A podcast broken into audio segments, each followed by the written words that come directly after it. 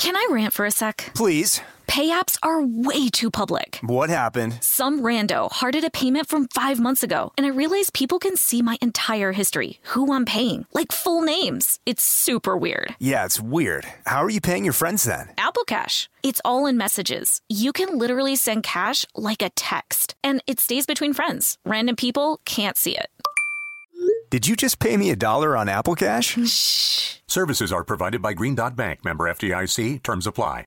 Tennessee just sounds perfect. Whether that's live music, the crack of a campfire, or kids laughing on an adventure. To start planning your trip, visit tnvacation.com. Tennessee sounds perfect. This episode is brought to you by PNC Bank, who believes some things in life should be boring, like banking. Because boring is safe and responsible, level headed and wise. All things you want your bank to be. You don't want your bank to be cool or sexy. Sexy is for 80s hair bands, not banks. That's why PNC Bank strives to be boring with your money so you can be happily fulfilled with your life. PNC Bank, brilliantly boring since 1865. Brilliantly Boring Since 1865 is a service mark of the PNC Financial Services Group, Incorporated. PNC Bank, a National Association, member FDIC. Brought to you by the reinvented 2012 Camry. It's ready. Are you? Welcome to Stuff Mom Never Told You from HowStuffWorks.com.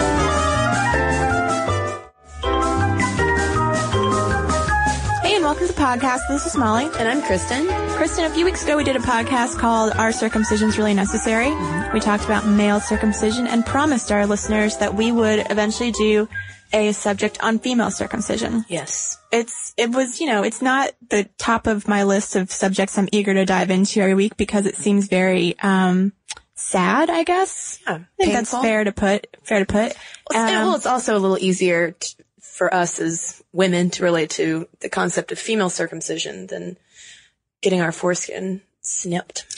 Um, so let's dive right into it. Find Yeah. out what, what it actually is. And I think we should say, uh, we were, when we were trying to decide what to call this podcast, we didn't know whether or not to use the term female circumcision, um, because not everyone refers to it as that. According to the World Health Organization, the UN, um, and a lot of other sources, it's referred to widely as female genital mutilation. Right. But even that term is um, contentious because some people compare it to abortion language, for instance, like how you have people who are anti-abortion or pro-life. Mm-hmm. You know what I mean? Kind of attaching such a negative connotation to it. It would be like if you went up to a woman who's going to get an abortion and say, "Oh, you're here to murder your innocent baby." Right. Whereas if you're trying to approach an African woman and say, you know, this this thing that you've done historically for centuries is mutilation. Yeah, this initiation right. Yeah, they don't necessarily see it as mutilation, so they try some people try to use terms that make it more neutral. Yeah. Like female genital cutting, female circumcision, and usually if you see the term female genital mutilation, it's used by someone who wants to outlaw the practice, which was sort of the approach I came with it too. I mean, it seems kind of ridiculous to me as a woman to subject yourself to having parts of your genitals cut off for no medical reason. You know, when we talked about male circumcision, there were some valid health reasons why you would do that to, for cleanliness, to avoid phimosis, so on and so forth. But, um, the question is, is there a medical reason to do this? Yeah. And it does seem like female circumcision would be a much more painful process. And this is just me, just my mind. Maybe, maybe I'm wrong. You know, I don't know what getting your foreskin cut off feels like. It's impossible. um, but it, it seems like removing someone's clitoris would be a lot more painful than having a piece of skin removed. Now I know that there are a lot of nerve endings in foreskin as well, but the clitoris is a bundle of nerves that runs like, I think something like two centimeters under your skin. And then they might also remove parts of your labia as well. And there's big problems with scar tissue, whereas it seems like with foreskin, it's a much easier healing process. But I guess I'm getting ahead of myself. Let's you're getting a little bit ahead of yourself because there are four types of female genital uh, cutting that we found. So let's just let's back up and do basics because what we found when we started researching this is we do have a very sort of Western approach to this topic. And it's worth just trying to forget your personal viewpoints and just look at it as something that happens. Not that I endorse it, but we're just going to look at it as something that happens. Yeah. Well, first, let's m- maybe Molly, we should say where this happens. Okay. Okay, so uh, it happens mostly in African countries. Um, worldwide, female genital cutting affects up to 140 million women, and that's usually about 3 million women and girls every year, according to estimates from the World Health Organization. Although those statistics can be kind of hard to uh, quantify, and this is one of the uh, one of the things the World Health Organization has been trying to tackle, actually finding out how um, these cultures go about actually doing the uh, the circumcision and how many women are subjected to it. Right, and it's getting harder to do that because of this. You know, if you see, you know, a white person with a clipboard come in and say, "Are you practicing this?" Now these women know enough to maybe not admit it because they know the rest of the world frowns on it. Right, and a lot of African countries have um, passed laws outlawing female circumcision, but that doesn't mean that people are not still doing it because this is an initiation rite that has pr- been practiced for centuries. Right. So now what we learned from the World Health, Health Organization is that the two big countries for this are Egypt and Ethiopia. Um, but that about, it's 28 countries that are over, that are affected.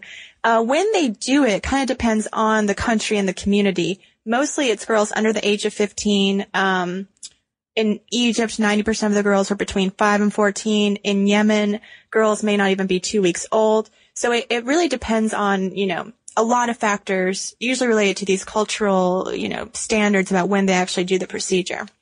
So for an idea of how this actually happens, the procedure and the settings, um, I'm going to refer to an article about it in the New York Times, and this took place in Indonesia. Um, and basically, there is a small group of women who they aren't health workers or anything like that. They handle the uh, the circumcision, and in this in this instance, it was sponsored by something called the Assalaam Foundation, which is an Islamic and educational and social services organization that basically sponsors these kind of mass female circumcision days for girls to come in and um, have parts of you know their their clitoris and labia snipped off, and they said that. Um, basically the procedure takes just a few minutes and there is little blood involved. And then afterward the girl's genital area is swabbed with the antiseptic betadine. And she is then held back to her held back into her underwear returned to a waiting room where she's given a small celebratory gift which Mm-hmm. is usually fruit or donated piece of clothing. And she's offered a cup of milk for refreshment.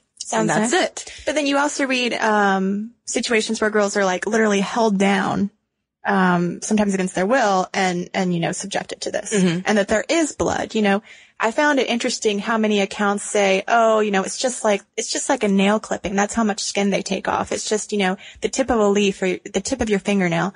Whereas others, you read some of these accounts and they just talk about how there's just blood everywhere. So it seems like it can be done different ways, a lot of different places, and it's it's hard to know which to believe a little bit. Right. Well, and that's why I think the World Health Organization has broken down um, female circumcision or female genital mutilation into four separate categories, um, kind of uh, broken down by, I guess, the severity of the the procedure. So there are four types. Um, apparently, the most common form of this, representing about 80% of the cases, is um, taking out the clitoris and the labia minora. And then the more extreme version um, is called infibulation, and it accounts for 15% of cases globally. And this is removal of all external genitalia and stitching up the vaginal opening. In some cases, just leaving, you know, a matchstick size hole for everything that needs to come out down there. Um, they may cauterize or burn the clitoris and surrounding tissue, scrape the tissue surrounding the vaginal orifice, um, and introduce corrosive sub- substances or herbs into the vagina to cause bleeding, and it'll um, sort of tighten it up, I guess, so that they can sew it closed. Yeah, and um, once infibulation happens, that doesn't mean that. uh, I guess once a, a girl gets married, obviously, like she's going to have sex with her husband, and he probably can't put his penis through a matchstick-sized hole, so it's going to rip that open. And sometimes some women will even have that stitched back closed again. Right. There are some cultures where, you know, they'll, they might unsew it right before she gives birth. And then as soon as the baby's out, sew it right back up again. Now, let's talk about cultural arguments for some arguments for uh, why female circumcision happens, because some people think that um, there are benefits for women.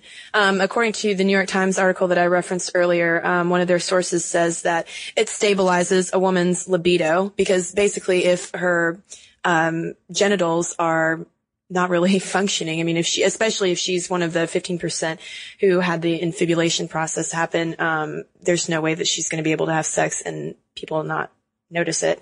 Um, and then also it will make a woman look more beautiful in the eyes of her husband, probably because he will know that she is a virgin. And then three, it will balance her psychology. Right, and that was actually one reason why they did them at some point um, in the 19th century in the United Kingdom. They used to do um, female circumcisions. It was weird for epilepsy and then just for libido purposes. Well, because if you remember from our male circumcision podcast, um, back in the Victorian era, male circumcision was thought to be a cure for masturbation because they thought that masturbation made you insane. yeah, I would not have wanted to live in that era. No.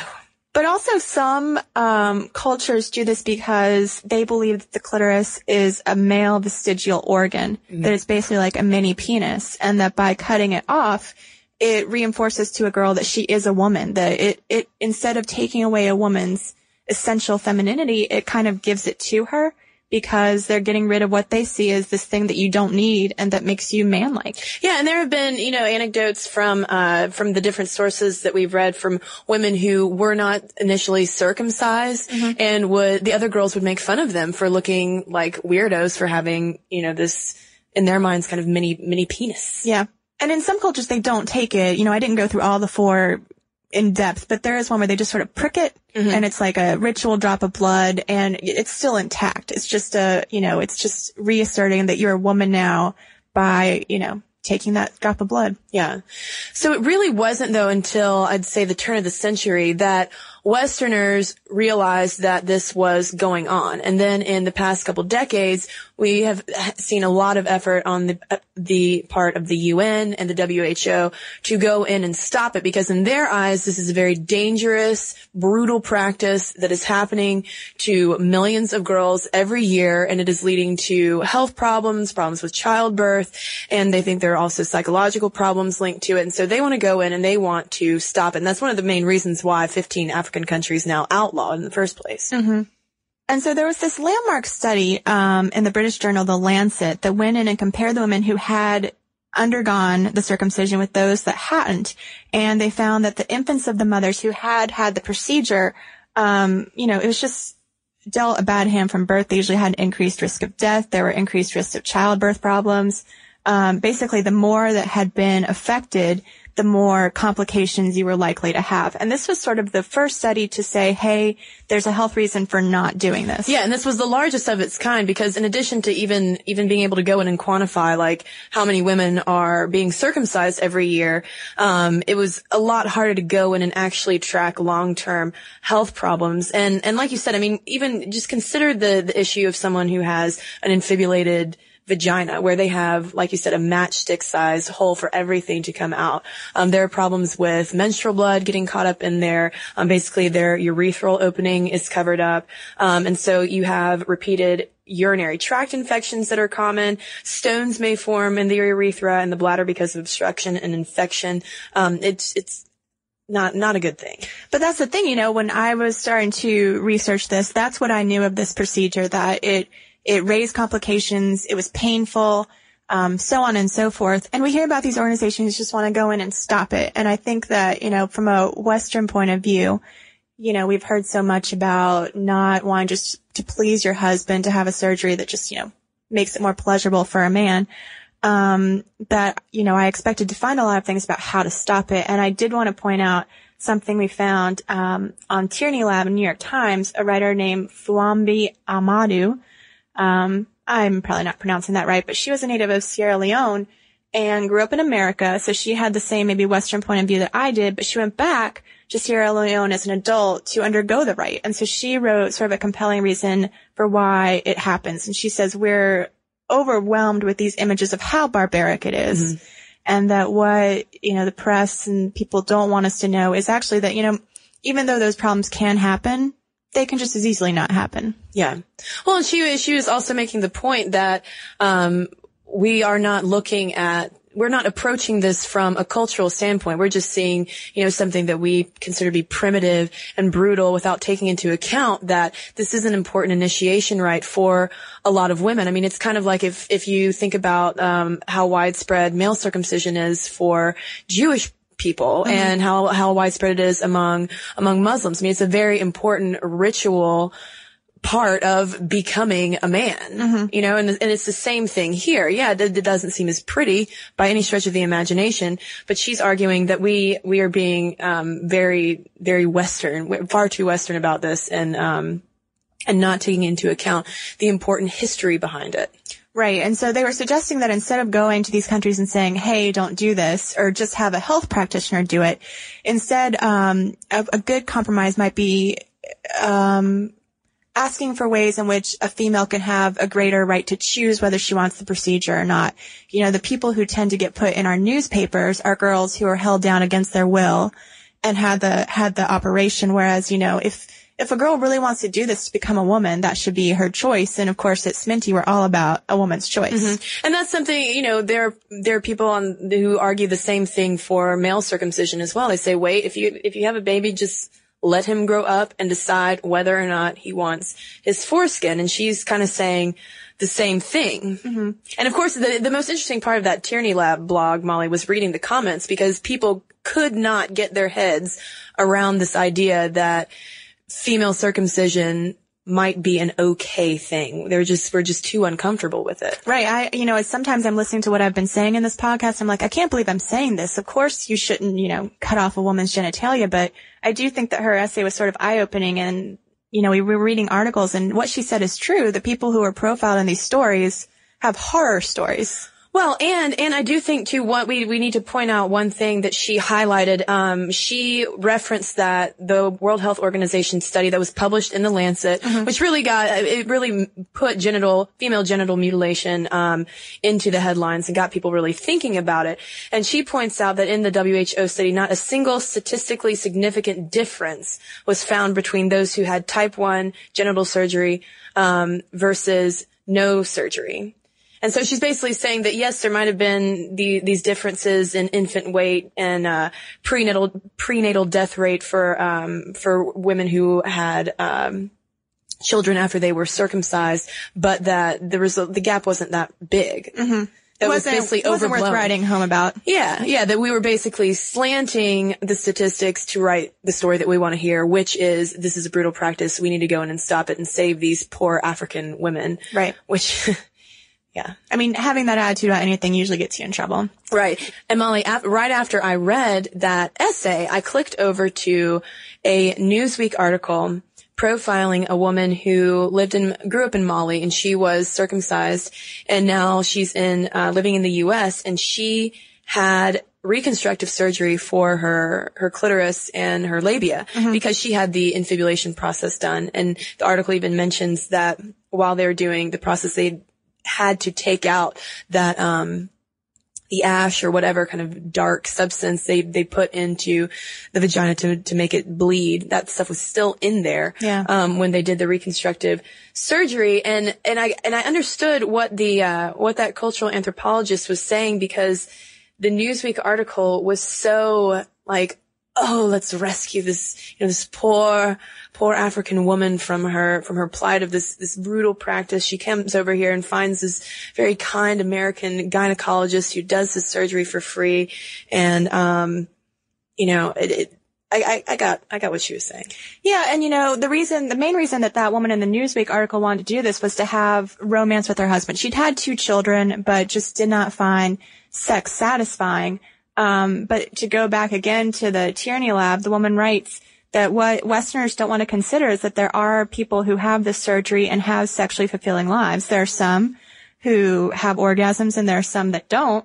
But the same could be said of people who are fully intact down there. Sometimes you have an orgasm, sometimes you don't. Right. And I'm not, I don't think that anyone listening to this should misinterpret what we're saying as me and Molly advocating female circumcision or female genital cutting, whatever you want to call it.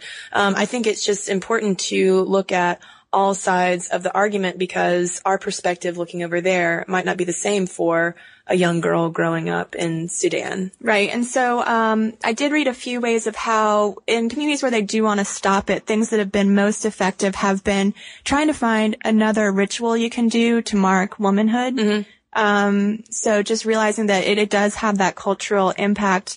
And also showing, um, I was reading that showing males videos about female self-esteem was also helping. And that just plays into the, to the issue of choice. I mean, if it's going to help your self-esteem to go through the same thing that, you know, women before you have, then, then you're probably going to have a better experience with it. Whereas if you don't want to do it, it's going to hurt your self-esteem. And um, they have gotten cultures that still practice it have gotten better about having actual healthcare workers perform the operation rather than um, just random women from the village who you know probably been doing it a long time but probably aren't very medically trained. And um, some of the articles also noted that younger women are um, more opposed to it. Mm-hmm. Like the So- more, basically the more educated the women are, the less they want it to happen. Right. But I mean, that gets into the point of if they are educated and have money of their own, then they don't necessarily rely on a man, whereas the man may need this as proof. Yeah. So I think we've given the best overview we can without, without continuing to go in circles about what men and women want,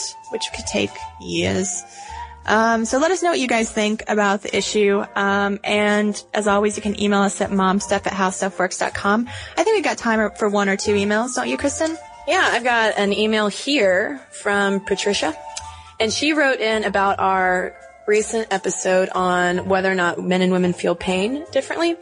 And she says, I have two children, and although that was very painful, I would have to disagree in that um, it was the most painful thing that I have ever been through. Patricia, you're a strong woman.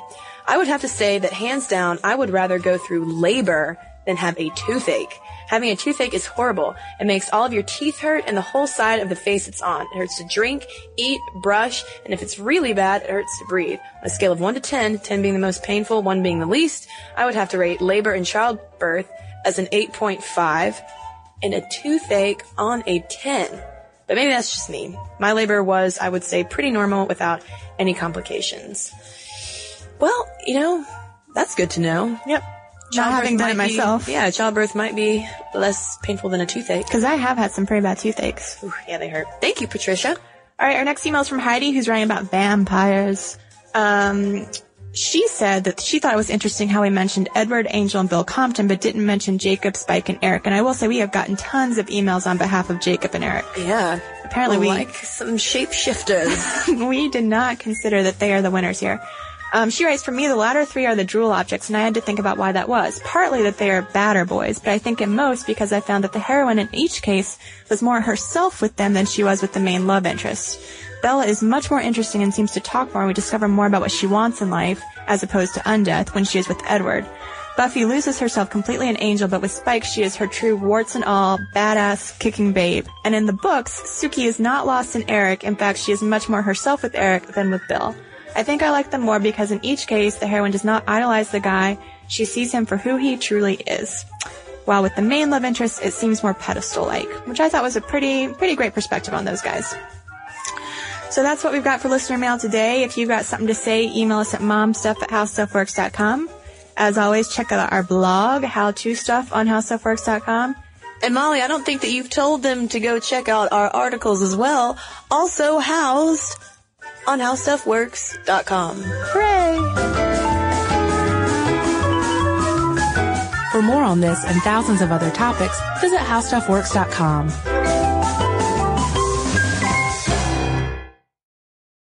Brought to you by the reinvented 2012 Camry. It's ready. Are you? This episode is brought to you by PNC Bank, who believes some things in life should be boring, like banking. Because boring is safe and responsible, level headed and wise. All things you want your bank to be. You don't want your bank to be cool or sexy. Sexy is for 80s hair bands, not banks. That's why PNC Bank strives to be boring with your money so you can be happily fulfilled with your life. PNC Bank, brilliantly boring since 1865. Brilliantly Boring since 1865 is a service mark of the PNC Financial Services Group, Incorporated. PNC Bank, a National Association member FDIC. The state of Tennessee is one of the few places where the sounds are just as breathtaking as the sights. Whether that's live music at a historic music venue, the crack of an open fire at a campsite in the wilderness, or hearing kids laughing as they explore what's right around the bend, Tennessee just sounds perfect. Start planning your trip at tnvacation.com. Tennessee sounds perfect. Xfinity has free premium networks for everyone this month, no matter what kind of entertainment you love. Addicted to true crime? Catch killer cases and more spine-tingling shows on A&E Crime Central. Crave adventure? Explore Asian action movies on Hi-YAH. Searching for something extreme? Check out skating, snowboarding, and more on Fuel TV Plus, the global home of action sports. And find crowd pleasing bops on iHeartRadio's Hit Nation playlist. There's new free shows and movies to love every week. Say free this week in your Xfinity voice remote.